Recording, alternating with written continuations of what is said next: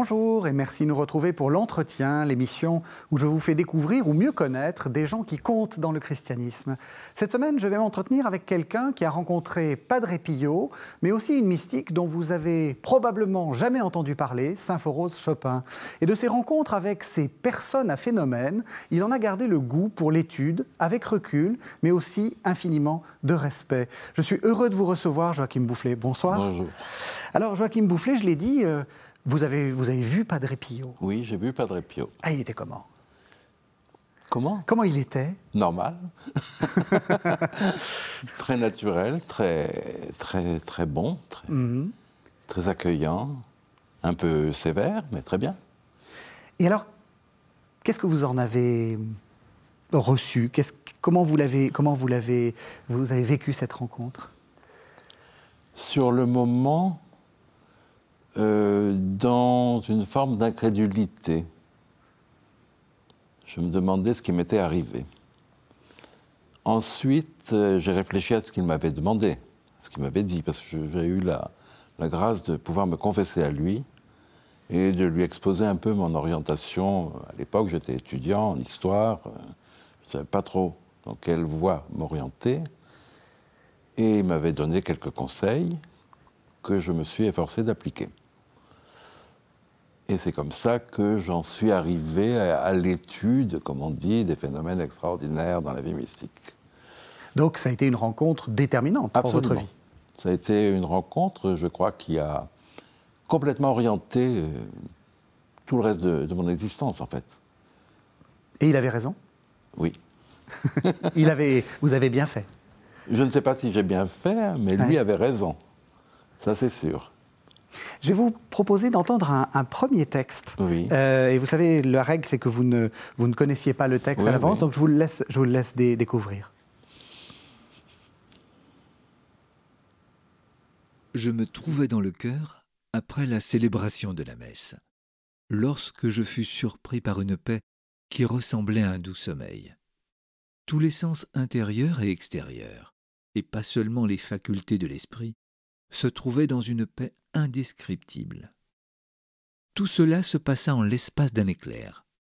Tandis que cela se produisait, je vis devant moi un mystérieux personnage, semblable à celui que j'avais vu le soir du 5 août, à la seule différence qu'il avait les mains et le côté qui saignait. Sa vue m'atterra. Je ne saurais dire ce que je ressentis à cet instant, et je serais mort si le Seigneur n'était pas intervenu pour soutenir mon cœur qui bondissait dans ma poitrine.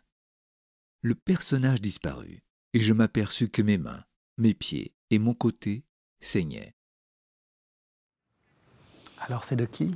Une Padre Pio. Voilà, c'est la, stigmatisation. c'est la stigmatisation. Donc, c'est une lettre au père Benedetto du 22 octobre 1918. Oui. Alors, face à ça, qu'est-ce qu'il faut en retenir de Padre Pio? Est-ce que c'est ça qui va lui donner euh, sa sainteté? Non, pas du tout. Ah, c'est clair. Au Ah moins, non, c'est non, très non, clair. pas du tout.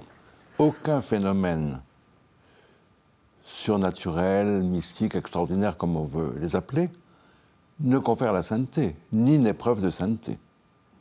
La sainteté, c'est la pratique héroïque des vertus. C'est la sequela Christi, comme on disait, suivre le Christ. C'est l'imitation du Christ. C'est la charité.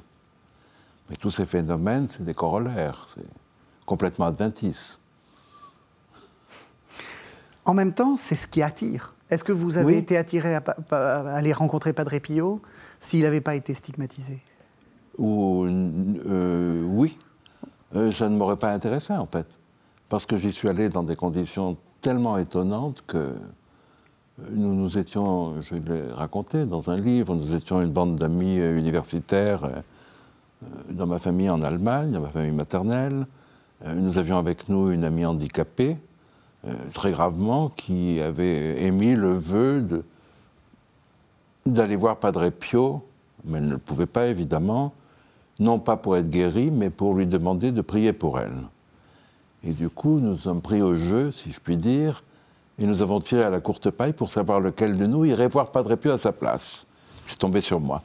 et c'est comme ça que j'y suis allé. Mais je n'avais jamais eu l'idée, jamais je n'aurais eu l'idée d'aller voir Padre Pio.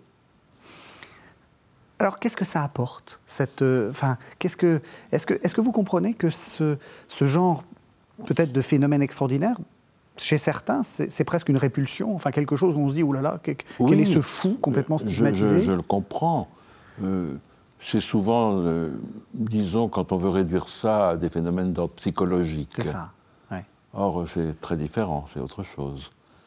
Ça relève d'un autre monde, d'un autre mystère, euh, qui n'a rien à voir avec, seulement avec la psychologie, même si ça a à voir un peu. Et ces phénomènes, bon ben, c'est des corollaires. Comment, en tant qu'historien, parce que vous êtes historien, vous avez fait des études en histoire, mm. et donc vous, vous avez et vous, pratiquez l'histoire, hein, vous travaillez sur des documents. bien sûr, Comment est-ce que vous arrivez à, à faire rentrer, si j'ose dire, ces phénomènes-là dans les études historiques, dans, qui, par construction, ne vont pas, ne vont pas supposer le surnaturel? Les études historiques ne supposent pas, bien sûr, le surnaturel mais les études historiques doivent prendre en compte les témoignages sur le surnaturel. C'est ça. Il y a des témoignages et l'historien ne peut pas, ne, peut pas les ignorer, c'est pas possible. Mhm. Et donc il doit faire avec, comme on dit. Et donc il doit les étudier, vérifier leur crédibilité, euh, vérifier euh, leur portée même, leurs conséquences sur la vie d'une communauté, d'un groupe, etc., d'une personne. Mhm. Et ça, c'est le travail de l'historien. D'une certaine façon, on peut dire que c'est un peu la même chose que, l'historien antique fait sur Jésus. Euh, il n'a pas à se prononcer sur la résurrection, mais, mais il peut utiliser les, témoignages de ceux qui disent que Jésus a été ressuscité. Mais oui, oui, oui.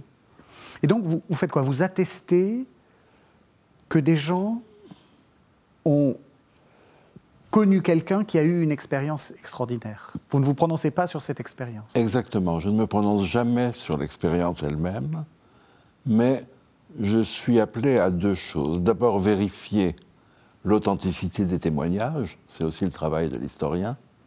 Et une fois que leur authenticité est établie, vérifier leur crédibilité. Mhm. Et on fait ça comment? En recoupant beaucoup déjà, beaucoup. Il y a souvent beaucoup de témoignages, donc il suffit de les recouper, de retenir, je dirais, le plus petit commun dénominateur pour être à peu près, à peu près assuré que cela correspond à quelque chose de réel, et ensuite travailler à partir de là. Ça doit être assez complexe parce qu'il y a beaucoup d'émotions. Oui. Et donc, il faut, vous êtes en fait un expert en psychologie d'une certaine façon. Oh, je n'en sais rien. Mais comment, dé... enfin, vous détacher la gangue de l'émotion de... Le plus important déjà, c'est de rester soi-même euh, en dehors de toute émotion. Rester aussi objectif que possible. Ce qui n'est pas toujours facile, dans la mesure où certains de ces phénomènes sont impressionnants, euh, même durs. Hmm. Mais en même temps, il faut veiller à donc, cette objectivité et euh, s'en tenir vraiment aux faits ne pas interpréter. Hmm. Qui doit interpréter? Le théologien? Les théologiens, par exemple, les médecins, les théologiens, les experts, autres. Le médecin a non seulement le droit, mais le devoir d'interpréter euh, une pathologie, ou ce qui ressemble à une pathologie, pour dire si c'en est une ou pas. Euh, le théologien, lui, doit interpréter la signification de ces phénomènes. Hmm. Et pourquoi est-ce qu'il était saint, Padre Pio, finalement? Parce qu'il a débordé de charité. Parce qu'il a réussi à communiquer à son entourage et puis aux pèlerins qui venaient, etc., le sens de la miséricorde de Dieu, le sens de l'amour de Dieu. Ça a été un confesseur hors norme qui passait des heures au confessionnal à réconcilier les gens avec le Père de miséricorde. C'est un apôtre de la miséricorde, Padre Pio. Et c'est ça sa sainteté. C'est d'avoir fait redécouvrir à des milliers de personnes que Dieu est avant tout un Père qui nous aime et qui nous attend. Et vous avez dit donc, c'est les stigmates, c'est adventis. Oui. Et donc, comment après vous faites rentrer, si j'ose dire, hein, excusez-moi l'expression, mais ça, dans ce, que, dans ce que vous venez de dire, d'une certaine façon, Padre Pio sans les stigmates, ça reste Padre Pio? Non, dans la mesure où les stigmates étaient pour lui, je dis bien pour lui, Mhm. signifiant de l'amour de Dieu. C'était la marque personnelle qu'il avait reçue de l'amour de Dieu qui le conformait à son Fils. Et ça, c'était très important pour lui. Même s'il en a beaucoup souffert et pour cause. Oui, euh, physiquement. Même, Enfin, oui, même moralement. Ah, même moralement. Ah bah oui, il s'est posé beaucoup de questions quand même. On se pose des questions, je suppose, quand on est stigmatisé. Bah, oui, je sais pas, je me suis jamais posé la question moi-même. On, on- on se demande pourquoi d'abord, je suppose. Oui, pourquoi moi plutôt que- Euh, Voilà. Oui. Pourquoi moi et à quoi ça sert Enfin, et éventuellement comment je vais les cacher Enfin, non, je crois que c'est, ça doit être une expérience assez, assez étrange pour le moins. C'est intéressant parce que c'est vrai qu'on l'a beaucoup présenté comme une grâce. Vous dites que c'est aussi un poids, ce Ah, qui est bah, le cas de, toute, toute grâce, de toute, Toute grâce, euh, ben, bien sûr. Oui. C'est un poids, et ça a été un poids très lourd pour lui. Ça lui a quand même valu une, une condamnation par, euh, enfin une mise en garde, pas une condamnation formelle, mais une mise en garde du Saint-Office. Ça lui a valu des hostilités sans nom, y compris dans la hiérarchie. Donc, euh, Oui. ça a pu être quelque part un fardeau. Est-ce que c'est Padre Pio qui vous a, euh, entre guillemets, euh, orienté vers ce que vous appelez des, des phénomènes euh, surnaturels? D'abord, comment est-ce qu'on peut, on peut les définir? Enfin, co- comment est-ce que, Parce que sinon, on parle de tout et de Oui. rien. Qu'est- Qu'est-ce que, qu'est-ce qu'on, comment est-ce qu'on pourrait parler? Moi, je, je parle. C'est une expression que j'ai empruntée à Herbert Thurston, qui est un médecin, un prêtre jésuite anglais, qui, pour beaucoup, a étudié, dans un ouvrage qui fait toujours référence d'ailleurs, les phénomènes physiques du mysticisme. Et moi, j'aime bien parler de phénomènes physiques du mysticisme ou de la vie mystique, et plus précisément de phénomènes extraordinaires, parce qu'ils sortent de l'ordinaire dans la vie mystique, et pas de la vie mystique. D'accord. Pas exactement la même chose. Parce que la vie mystique est extraordinaire. La vie mystique en soi, eh oui, elle Ouais. est à la fois extraordinaire, et en même temps, c'est la voie commune. Nous sommes tous appelés à entrer dans cette voie, sans phénomène, parce qu'il faut bien dissocier les deux. Oui, c'est ça.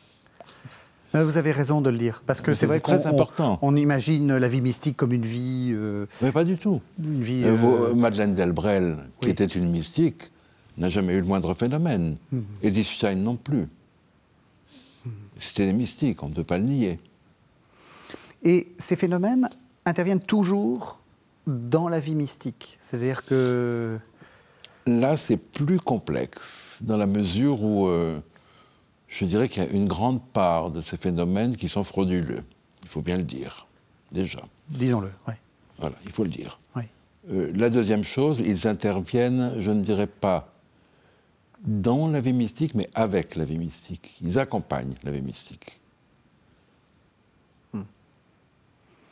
C'est plus, euh, ce ne sont pas des preuves, ce sont des signes. C'est pas tout à fait pareil. Et alors des signes, pour qui? Pour, Parce que ce que- c'est déjà c'est très intéressant ce que vous avez dit de Padre Pio. Finalement, le signe était peut-être plus pour lui mais que ben pour, oui, que je pour nous. pense, oui. Ouais. C'est très très important. D'abord, euh, le signe pour la personne qui le reçoit, et puis, de façon charismatique, au sens euh, biblique du terme, large du terme, pour ceux qui voient ce signe. Mhm. Ça les conforte, je dirais, dans leur approche de Padre Pio, dans leur approche du mystère. Ce qui est intéressant dans ce que vous dites, c'est que c'est vraiment le- la même chose qu'on peut dire de Saint François d'Assise. Enfin, Mais bien Padre. Pio était, était franciscain, Oui, hein. mais oui. Euh, mais on, on voit bien que pour François, le, Ah le oui. stigmate, c'est un poids, et puis c'est, il est très prudent avec Et il ça. est très très prudent, il ne les montre à personne. On les découvre pratiquement à sa mort. C'est très important. Et puis il y, a- il y a quand même aussi, je dois dire, euh, la pudeur de ces âmes dans leur intimité avec Dieu. Les stigmates, quelque part, euh, dévoilent quelque chose qu'ils préféreraient peut-être cacher. Est-ce que vous diriez, parce que vous, vous avez parlé de, de fraude, enfin, de- il y a des faux. euh, que justement, des phénomènes extraordinaires qui se voient un peu trop, c'est toujours un peu. euh, Oui, moi, ça me, ça me gêne. Vous savez, actuellement, il y a une grande mode parmi les visionnaires. euh, Ils portent tous une croix de sang sur le front. On en voit partout. euh, il suffit de regarder sur Internet tel ou tel reportage sur telle ou telle apparition. Ils ont tous une croix sanglante sur le front. D'abord, je me demande à quoi ça sert, à quoi ça correspond. Oui, oui, théologiquement. Théologiquement, euh, je vois pas. Rien, oui. Et en plus, je trouve que c'est tellement contraire à la discrétion et à l'humilité requise en pareil cas que je me dis qu'il y a un problème quand même. Pourquoi est-ce qu'on ferait une fraude? Pourquoi est-ce que pourquoi est-ce qu'on fait ça? Vous, vous avez pu rencontrer Oui, des, oui. des explications? Bien sûr, oui. Alors il y a plusieurs explications. L'explication la plus courante, c'est euh, l'appât de l'argent. On se crée en quelque sorte un groupe, une secte euh, qui vous entretient, on devient un gourou et, et on peut faire des fortunes avec ça. Le deuxième euh, motif, c'est euh, la notoriété. On veut exister, on veut être quelqu'un. L'orgueil, être différent des autres, être plus que les autres, mieux que les autres. Ça, c'est très, c'est- triste, mais c'est comme ça. C'est la nature humaine. hein. Et comment l'historien euh, peut déceler la fraude? Euh, L'historien, il ne peut pas la déceler. Euh, C'est soit le médecin, soit le théologien qui la décèle. L'historien ne peut que la baliser. En revanche, il peut la suspecter. Et il la suspecte? Eh bien, justement, parce que je vous ai dit, Ah, C'est ça. Par exemple, ces croix sur le front, euh, Oui, ça me gêne. Euh, oui. Des visionnaires qui euh, prétendent voir la Vierge et qui s'enrichissent euh, grâce à leurs apparitions, ça me gêne. Et Moi, là, il y a un soupçon de fraude. Même si elle n'est pas établie, je me pose la question. Parce que ça ne correspond pas à ce que Dieu attend de ses instruments. Justement, les apparitions, vous, vous venez de, de faire paraître deux livres, et on va parler de, de ces deux livres. Un livre sur les, sur les apparitions de la, de la Oui. Vierge, et puis un livre euh, sur, euh, sur Marthe Robin. Mhm. Alors, on va parler des deux. Les apparitions de, de la Vierge. J'ai envie d'être un petit peu euh, polémique. Les apparitions de la Vierge, c'est quelque chose de très daté, très 19e, très... Oh. Pourquoi Je suis polémique. Ah oui, oui, je pourquoi, Laissez-moi être polémique jusqu'au bout. il faut, il faut. Pourquoi pour- Est-ce que que c'est pas euh, finalement euh, une sorte de de manifestation sociologique parce qu'on en avait besoin au XIXe siècle? Pas du tout. Non, non. Les apparitions de la Vierge, elles remontent euh, quand même, au, je dirais, dans les- au premier siècle du christianisme. hein. Même s'il y a quelques faits légendaires, euh, beaucoup de faits légendaires plutôt, nous avons quelques faits très authentiques, très authentifiés d'apparitions. Dès le 5e siècle, quand même. Euh, après le concile d'Éphèse, en fait. Dès lors que la maternité de la Vierge Marie, la maternité divine, est reconnue. Et à partir de là, tout au long de l'histoire de l'Église, on a des apparitions de la Vierge. Oui. Tout au long. Qui restent locales, souvent parce que simplement euh, la constitution géographique de l'Europe était fractionnée en petits États et en petites, euh, en petites principautés, notamment en Italie ou en Allemagne. Mais vous avez des apparitions de la Vierge pratiquement du Portugal jusqu'à la Hongrie et la Pologne et les Balkans tout au long du Moyen Âge et de la Renaissance. Et souvent des apparitions très très belles qu'on connaît peu parce qu'elles sont restées locales. Et au XIXe siècle, ce qui a fait connaître les apparitions, c'est la presse. C'est très clair, vous, vous le montrez bien dans votre livre. Eh oui. Euh, Lourdes, c'est les assomptionnistes. Mais absolument. Avant, ben, il n'y avait pas tous ces modes de communication, donc ça restait localisé. Mais ça existait. Et une apparition quand même qui a eu une répercussion mondiale, c'est celle de Guadeloupe au Mexique, au XVIe siècle. Oui, donc bien avant, Bien mon, avant, bien avant mon 19e 19e. siècle, mais oui. Oui, oui. Qu'est-ce qui, pour vous, caractérise euh, une apparition de la Vierge? Et, et j'allais dire, à quoi ça sert une apparition de la Vierge? Ça peut avoir plusieurs euh, significations et partant plusieurs euh, applications, je dirais. Le plus souvent, la Vierge intervient comme consolatrice pour encourager. Alors, encourager soit des personnes particulières qui souffrent de la famine, des guerres, euh, d'une disgrâce physique. euh, il y a eu beaucoup d'apparitions des aveugles, des sourds-muets, euh, Mhm. Des gens simples, pauvres, qu'elle aidait. Elle préfère les pauvres de manière générale. Hein oui. Ça, vous le montrez bien dans, vos, dans votre dictionnaire. Qu'elle aide à assumer un quotidien pas toujours facile, loin de là. Mhm. Et puis, il y a également un appel à travers ça à l'Église, parce que ça ramène aux béatitudes. Quand elle apparaît aux pauvres et aux simples, ça, immédiatement, on est obligé de penser aux béatitudes. Et elle nous ramène à cette exigence pour tout chrétien de suivre les préceptes du Christ, notamment les conseils évangéliques des béatitudes. Alors ça, c'est important. Et en plus, elle peut avoir, et là surtout peut-être au XIXe siècle, à partir du XIXe siècle, parce qu'il y a une sorte de mondialisation de l'information, mhm. ça peut avoir une implication plus vaste et partant euh, ecclésiale au sens euh, de l'Église globale. Et là, je pense à Lourdes et puis euh, à Fatima, qui sont deux apparitions extrêmement importantes. Alors que des apparitions qui ont eu lieu un peu avant ou pendant ou après, par exemple, celle de la Salette est beaucoup moins connue. Mhm elle a beaucoup moins de répercussions. Et celles de Belgique, Borin et Banneux, sont relativement peu connues aussi. Et ça reste, je dirais, presque à un niveau local, même si le message s'applique à l'Église universelle.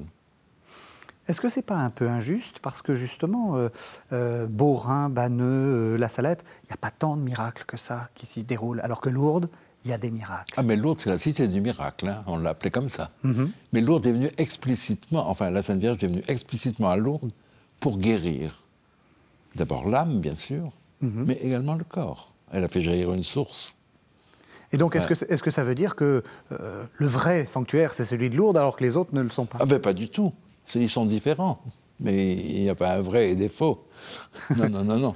Parce que vous dites, euh, les miracles qui s'y déroulent ne valident pas l'apparition. Non, bien sûr. C'est l'apparition qui donne sens au miracle. C'est ça. C'est très différent.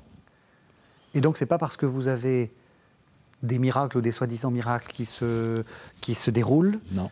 que l'apparition, vous la qualifieriez d'authentique Ah, mais absolument pas. Non, non. Le, bon Dieu est libre de distribuer ses grâces comme il l'entend.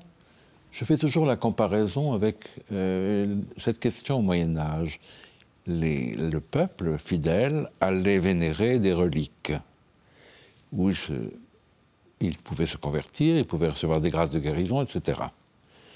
On s'est aperçu, avec l'avancée des, sciences et des découvertes, etc., que ce sont des fausses reliques. Hmm.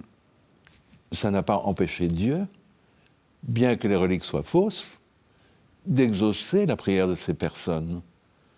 Pour les apparitions, c'est pareil les gens qui vont en toute bonne foi dans un lieu de supposée apparition peuvent être très bien exaucés au niveau des conversions, des guérisons, etc., sans que l'apparition soit authentique. Ça, c'est très important ce que vous dites. C'est-à-dire que vous êtes en train de nous expliquer que ce n'est pas de la magie. C'est-à-dire qu'il n'y a pas une sorte de mana ou de puissance magique Absolument Qui, se dégagerait de, du lieu. Non. pas du tout.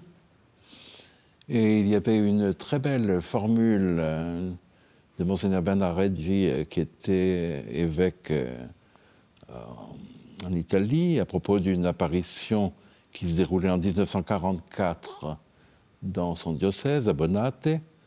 Et il disait, il a condamné les apparitions, enfin, plus ou moins, il disait que cela n'empêchait pas la Vierge, ardemment priée par les fidèles, de concéder ses grâces. Hmm. Et je trouve ça très juste. Ce n'est pas parce qu'une apparition est fausse que ça empêche la Vierge Marie de répondre à la prière fervente et sincère des, croyants. Parce que ce n'est pas de la magie. C'est pas de la magie. ça n'a jamais été de la magie. Vous, le, dictionnaire est, assez gros. Quel est le, quel est l'article ou le, la, découverte parce que vous en avez fait beaucoup, vous avez beaucoup travaillé sur les apparitions. Qu'est-ce qui pour vous a été la découverte? Qu'est-ce qui pour vous est peut-être le, texte dont vous êtes le plus fier dans ce, dans ce, dans ce dictionnaire? Alors là, vous me posez une colle. C'est vrai? Mais oui, je me suis jamais posé moi-même la question. Ou la découverte que vous avez faite Je crois que c'est un ensemble de découvertes. C'est pas la découverte.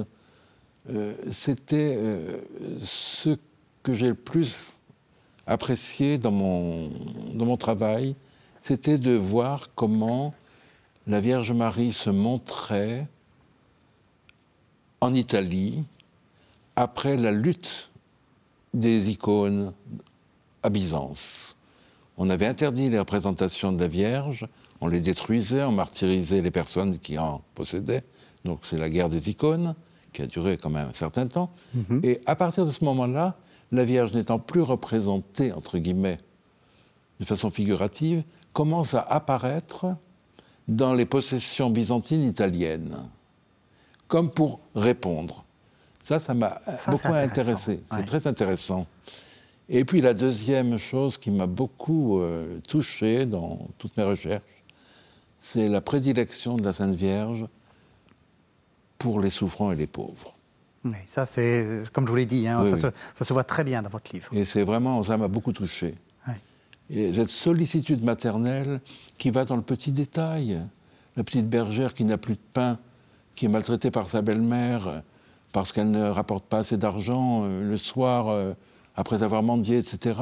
La Sainte Vierge lui donne du pain ou multiplie le pain dans la huche. Je trouve ça tellement simple, tellement maternel. Vous venez, vous venez aussi de faire paraître un autre livre hein, qui s'appelle Marthe Robin, euh, Le Verdict, où vous reprenez le dossier euh, qui avait été pris euh, en charge par le père Conrad de, Mester. Père Conrad est venu très souvent dans cette émission il y a, quelques années. Et je dois dire à titre personnel que je l'appréciais beaucoup. Moi aussi. Vous êtes d'accord Il a fait du travail honnête Oui. Il a fait un vrai travail de recherche, une vraie enquête euh, qu'aucun historien ne pourrait remettre en question, déjà. Hmm. Et sur le plan théologique, je laisse le soin aux théologiens d'en juger, mais je crois que c'est très bon. Personne n'a trouvé à redire, en tout cas, à ses conclusions. Alors, pour voir on va présenter le, dossier.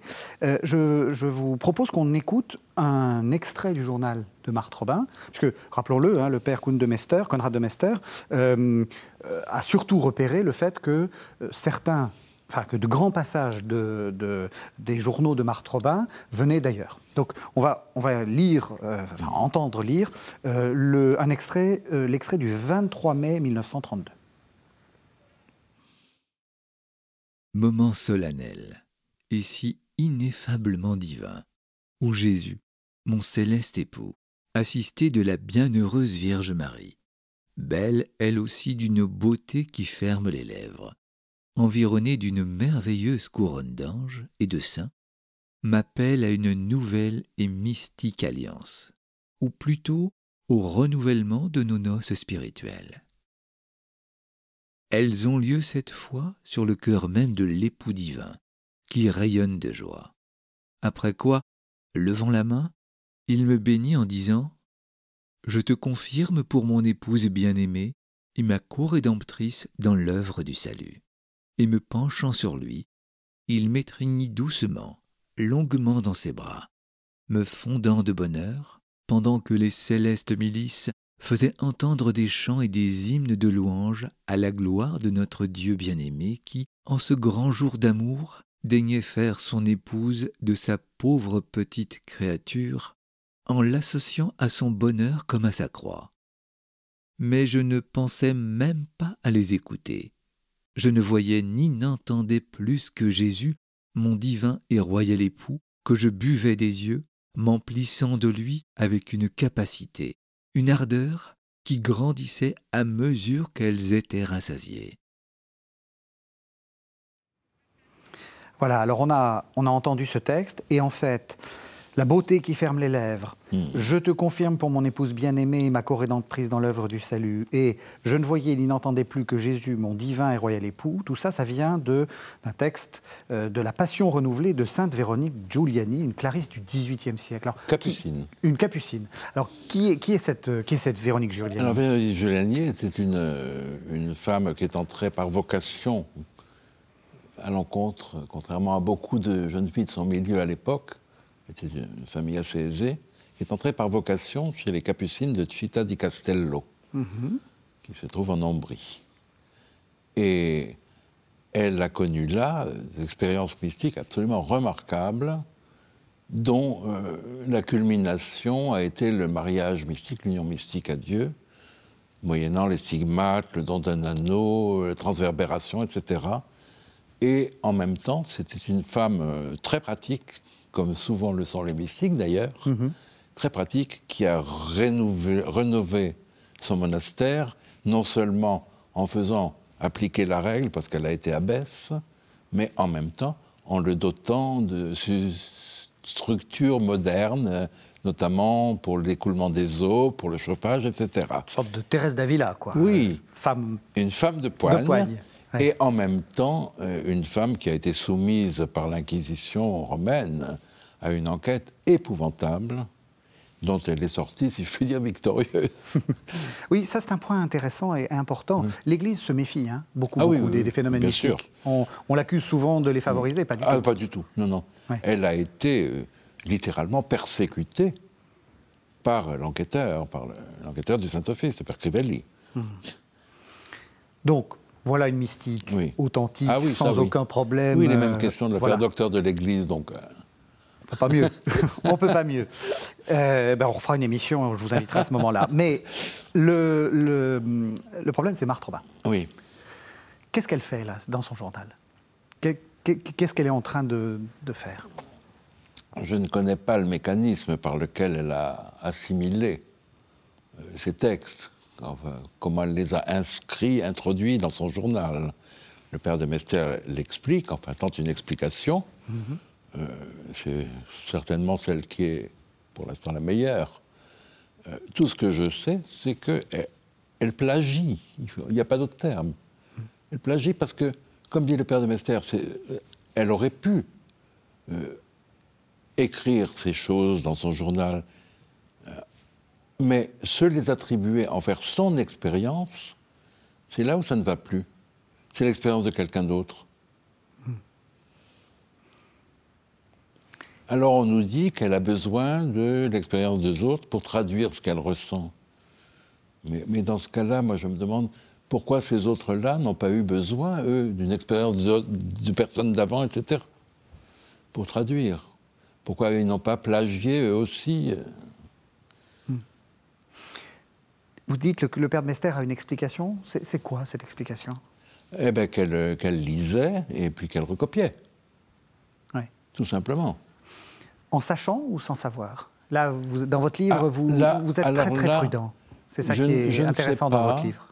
Je ne sais pas si elle savait ou pas, je ne peux pas le savoir.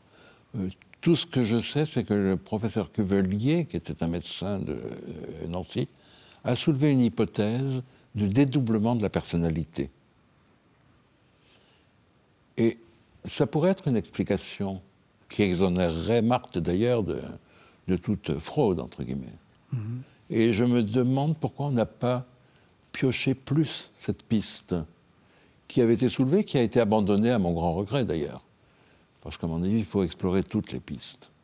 Parce que vous donnez des, dans votre livre, hein, vous donnez les, justement des, euh, des, des, des, écrits médicaux hein, de, gens qui l'ont.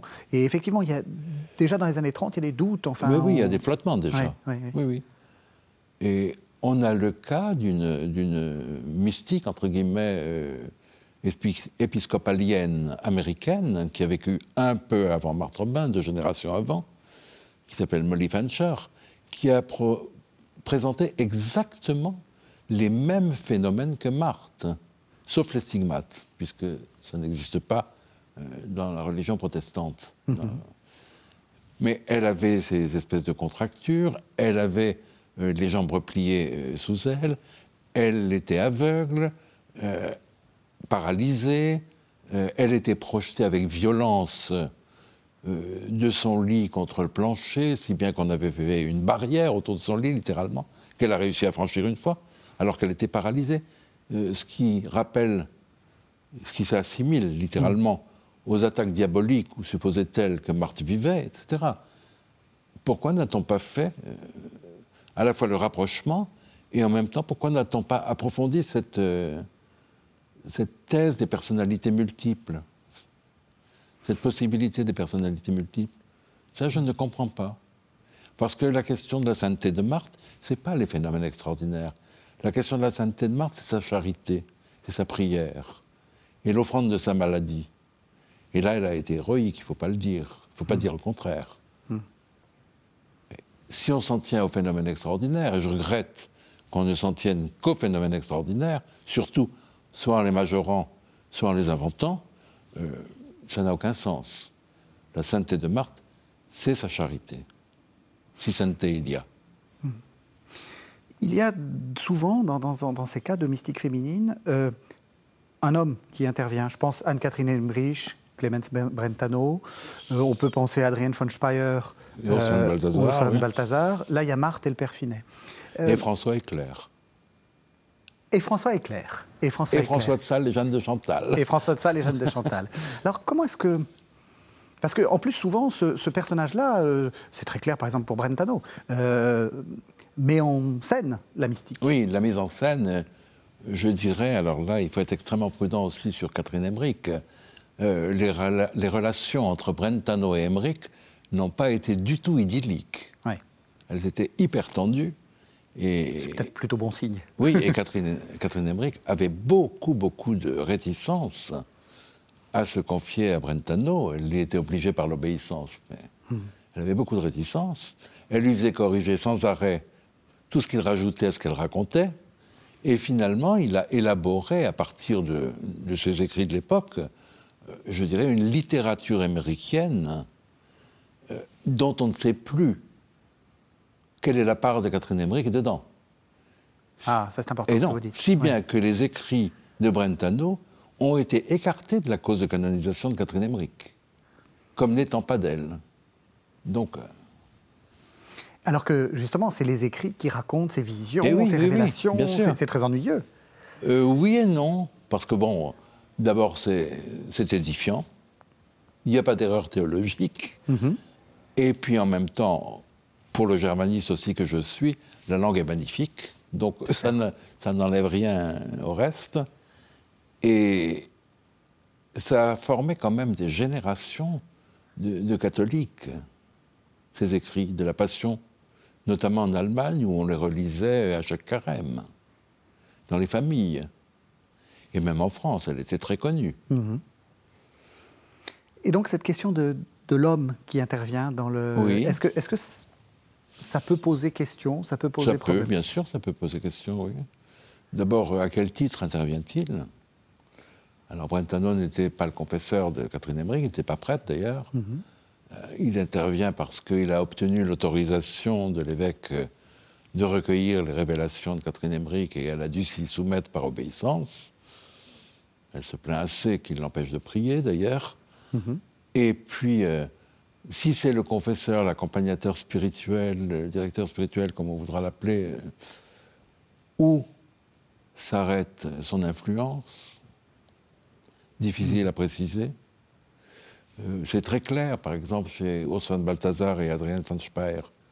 Il y a vraiment une euh, complémentarité. Hmm. Et c'est presque un jeu de questions-réponses entre eux, où ils élaborent en commun une théologie assez remarquable. Par exemple. Et est-ce qu'il peut y avoir des cas où euh, ça ne se ben, passe pas comme ça? ben, Avec le père Finet, par exemple. Le père Finet a complètement géographisé Marthe. Il en a fait une sainte avant l'heure.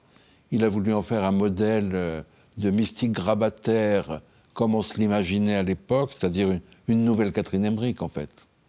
Oui, c'est ça. C'est exactement ça. Il a euh, enfermé Marthe dans un schéma. Saint-Phoros Chopin, je l'ai promis, je l'ai promis euh, au début de cette, de cette émission. Alors, euh, vous m'avez dit, oh, on n'en parle pas trop, il y a, peut-être un procès en canonisation, donc on va rien, mais quand même, racontez-nous qui c'est. Alors, Saint-Phoros. Vous l'avez connu Je l'ai très bien connu, oui. Saint-Phoros était une fille du ce qu'on appelle le quart-monde. Mhm. Elle était fille d'un ancien mineur du Nord qui est venu à Paris, euh, dans la région parisienne, à la suite d'un accident de mine et qui n'avaient plus de travail. Donc, ils ont vécu dans des conditions absolument euh, dramatiques. C'était juste avant la guerre. Alors, elle allait récolter du, du charbon le long de la voie ferrée pour le revendre. Elle allait ramasser les balles de golf pour faire un peu d'argent. Il fallait qu'elle ramène l'argent à la maison. En plus, elle était l'aînée d'une fratrie euh, de dix enfants. Euh, elle l'aidait à la maison. Et elle était très pieuse. Et en même temps, ses parents l'empêchaient pratiquement d'aller à la messe et de prier parce que c'était du temps perdu sur le temps où elle pouvait gagner de l'argent. Donc elle y allait en cachette.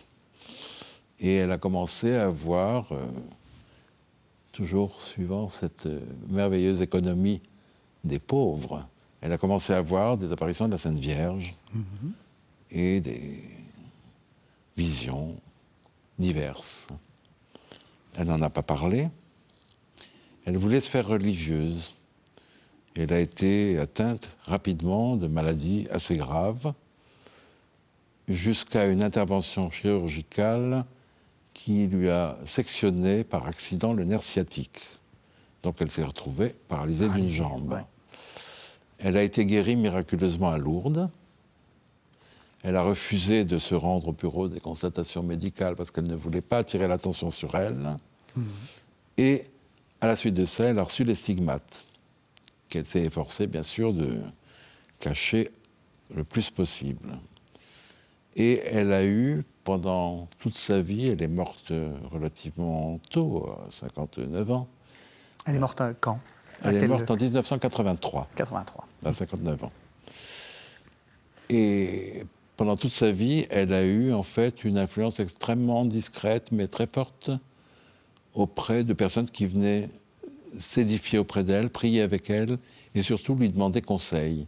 Elle avait un don de conseil absolument exceptionnel auquel on fait appel des prêtres, des évêques, de nombreux laïcs, etc., qu'elle recevait très humblement, très discrètement. Et toute sa vie a été une offrande pour les prêtres et pour l'Église. C'était sa, sa grande intention pour les prêtres, pour l'Église. Elle a suivi, par exemple, avec beaucoup d'intérêt le Concile Vatican II. Elle trouvait que c'était magnifique. Ce qui peut un peu détonner, entre guillemets, dans les milieux traditionnels, où on se dit, oh, une mystique ou un mystique qui s'occupe du concile, c'est pas un vrai, quoi. et, elle, et moi, je l'ai connue de façon tout à fait euh, incidente dans les années 70-71. Euh, et je suis allé la, enfin, je suis allé la voir euh, pratiquement, d'abord une fois par mois. Ah oui, vous l'avez très très bien connu. Ah ben j'ai bien connu, oui. Oui, vraiment. Très bien connu. En plus, elle est venue euh, en, vacances, entre guillemets, en, Allemagne, dans ma famille. on a été très proches, grâce à une famille amie aussi. Donc j'étais très très proche d'elle. Et nous parlions beaucoup de spiritualité, de, nous prions beaucoup ensemble, etc. Et à la fin de sa vie, elle est morte dans la déréliction, comme souvent d'ailleurs les mystiques. Déréliction, c'est-à-dire qu'elle avait des doutes? Euh, Oui, et puis elle se demandait à quoi avait servi sa vie, quoi. Mhm. Mais confiante, mais enfin abandonnée. Vous avez raison, comme, comme souvent les mystiques, enfin, c'est ce qu'a découvert, euh, je ne sais plus qui, de, Thérèse de, Lisieux. Mais voilà, euh, oui. oui. Mhm. Et à la fin de sa vie, elle a veillé à ce que tous ses écrits me soient remis. Donc j'ai hérité de tout ça. Et j'ai découvert encore des choses absolument magnifiques, bien sûr. En plus, elle était illettrée pratiquement. Donc elle écrivait presque phonétiquement, ce qui ne rend pas la lecture aisée. Mais j'ai découvert des trésors, des merveilles.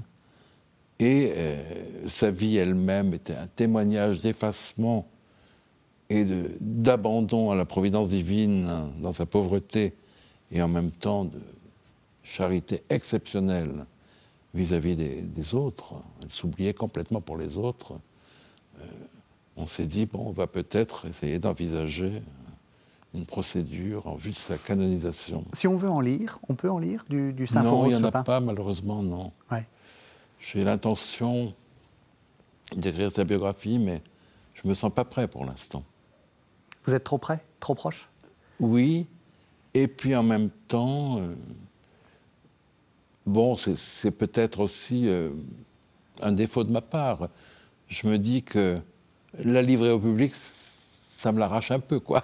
ah oui, donc vous n'êtes pas du tout dans l'attitude dans dont, on parlait entre l'homme et la, et la, mystique. Qui, vous n'essayez pas de la mettre en scène. ah non, pas du tout. Non, non, absolument pas. vous aimeriez qu'elle soit canonisée? Parce que vous avez tellement travaillé dans des, dans des procès de canonisation. Ça fait plaisir quand, quand quelqu'un est canonisé Écoutez, quand Anne-Catherine Emmerich a été béatifiée, je me suis beaucoup réjoui. D'abord parce que c'était la première cause à laquelle j'ai travaillé, dans laquelle en tout cas j'ai travaillé, pas à laquelle, dans laquelle j'ai travaillé. Et parce que j'avais appris à travers ses écrits, à travers sa vie, etc., à tellement l'aimer et à la trouver tellement merveilleuse, au sens beau du terme, mhm. que quand elle a été béatifiée, je me suis dit c'est justice. Et c'est bien. Et pour Saint-Forose ben, Je me dis que peut-être, oui. Mais je ne suis pas. Euh, je ne cours pas après. Mhm. On arrive à la, toute fin de l'émission. Euh, j'ai envie de vous poser une, dernière question, Joachim Boufflet. Vous, si j'ose dire, vous les avez. Euh, vous les avez vus défiler, les, phénomènes, les, Les, mystiques. Qu'est-ce qui, pour vous, est le plus important? Qu'est-ce, qui, qu'est-ce, qui, enfin, qu'est-ce que vous retenez de cette vie de travail? Euh, Quelle est le, la chose qui, euh, quand, on va, quand on vous parle d'un phénomène mystique, qu'est-ce qui pour vous reste? Un grand amour de l'Église. Je me dis qu'une Église qui est capable de former de si beaux saints, c'est merveilleux. Et puis, euh, une grande joie je suis euh, vraiment, quand j'aborde ces sujets pour mon travail et tout, je suis dans la joie. Je rends grâce à Dieu pour ses merveilles. Et je me dis, mon Dieu, multiplie la sainteté dans votre Église. Vous n'êtes pas arrêté par ces phénomènes Vous n'êtes pas... Pas du euh, tout. Vous n'êtes pas. Euh, vous comprenez ce qui. C'est une question que je vous ai déjà posée, mais euh, c'est vrai que c'est souvent qu'on dit oh là là, c'est un peu louche, tous ces phénomènes. Non, ben, il, faut, il faut admettre que certains de ces phénomènes sont, sont faux ou sont pas bons, etc. Mais à côté de ça, ça n'empêche pas qu'il y en ait d'authentiques et de très beaux. Hmm. Ça, ça ne m'arrête pas du tout, non. Ce n'est pas parce que il y a un chardon dans un champ de coquelicots, il n'y a pas de coquelicots. Oui, vous avez raison. Mais vous ne comprenez pas que ça soit une sorte de. Peut-être. Euh, enfin, vous avez raison, c'est, il y a quelque chose de surnaturel. Euh, on voudrait, une église, on voudrait peut-être une église euh, super rationnelle, super. On n'a pas besoin d'une église X ou Y ou Z. On a besoin de l'église de Jésus-Christ, c'est-à-dire Faites ce qu'il vous dira, comme dit la Sainte Vierge. C'est tout. Merci beaucoup. Merci, beaucoup. Alors je rappelle euh, vos, les, deux, les deux derniers livres. Donc, Marthe Robin, Le Verdict, et puis le Dictionnaire des apparitions de la Vierge. Merci beaucoup, Merci Joachim Boufflet. Merci de nous avoir suivis. Vous savez que vous pouvez retrouver cet entretien sur le site internet de KTO, www.ktotv.com. Vous pouvez le regarder autant de fois que vous le désirez. Je remercie tous ceux qui m'ont aidé à préparer cette émission et on se retrouve la semaine prochaine.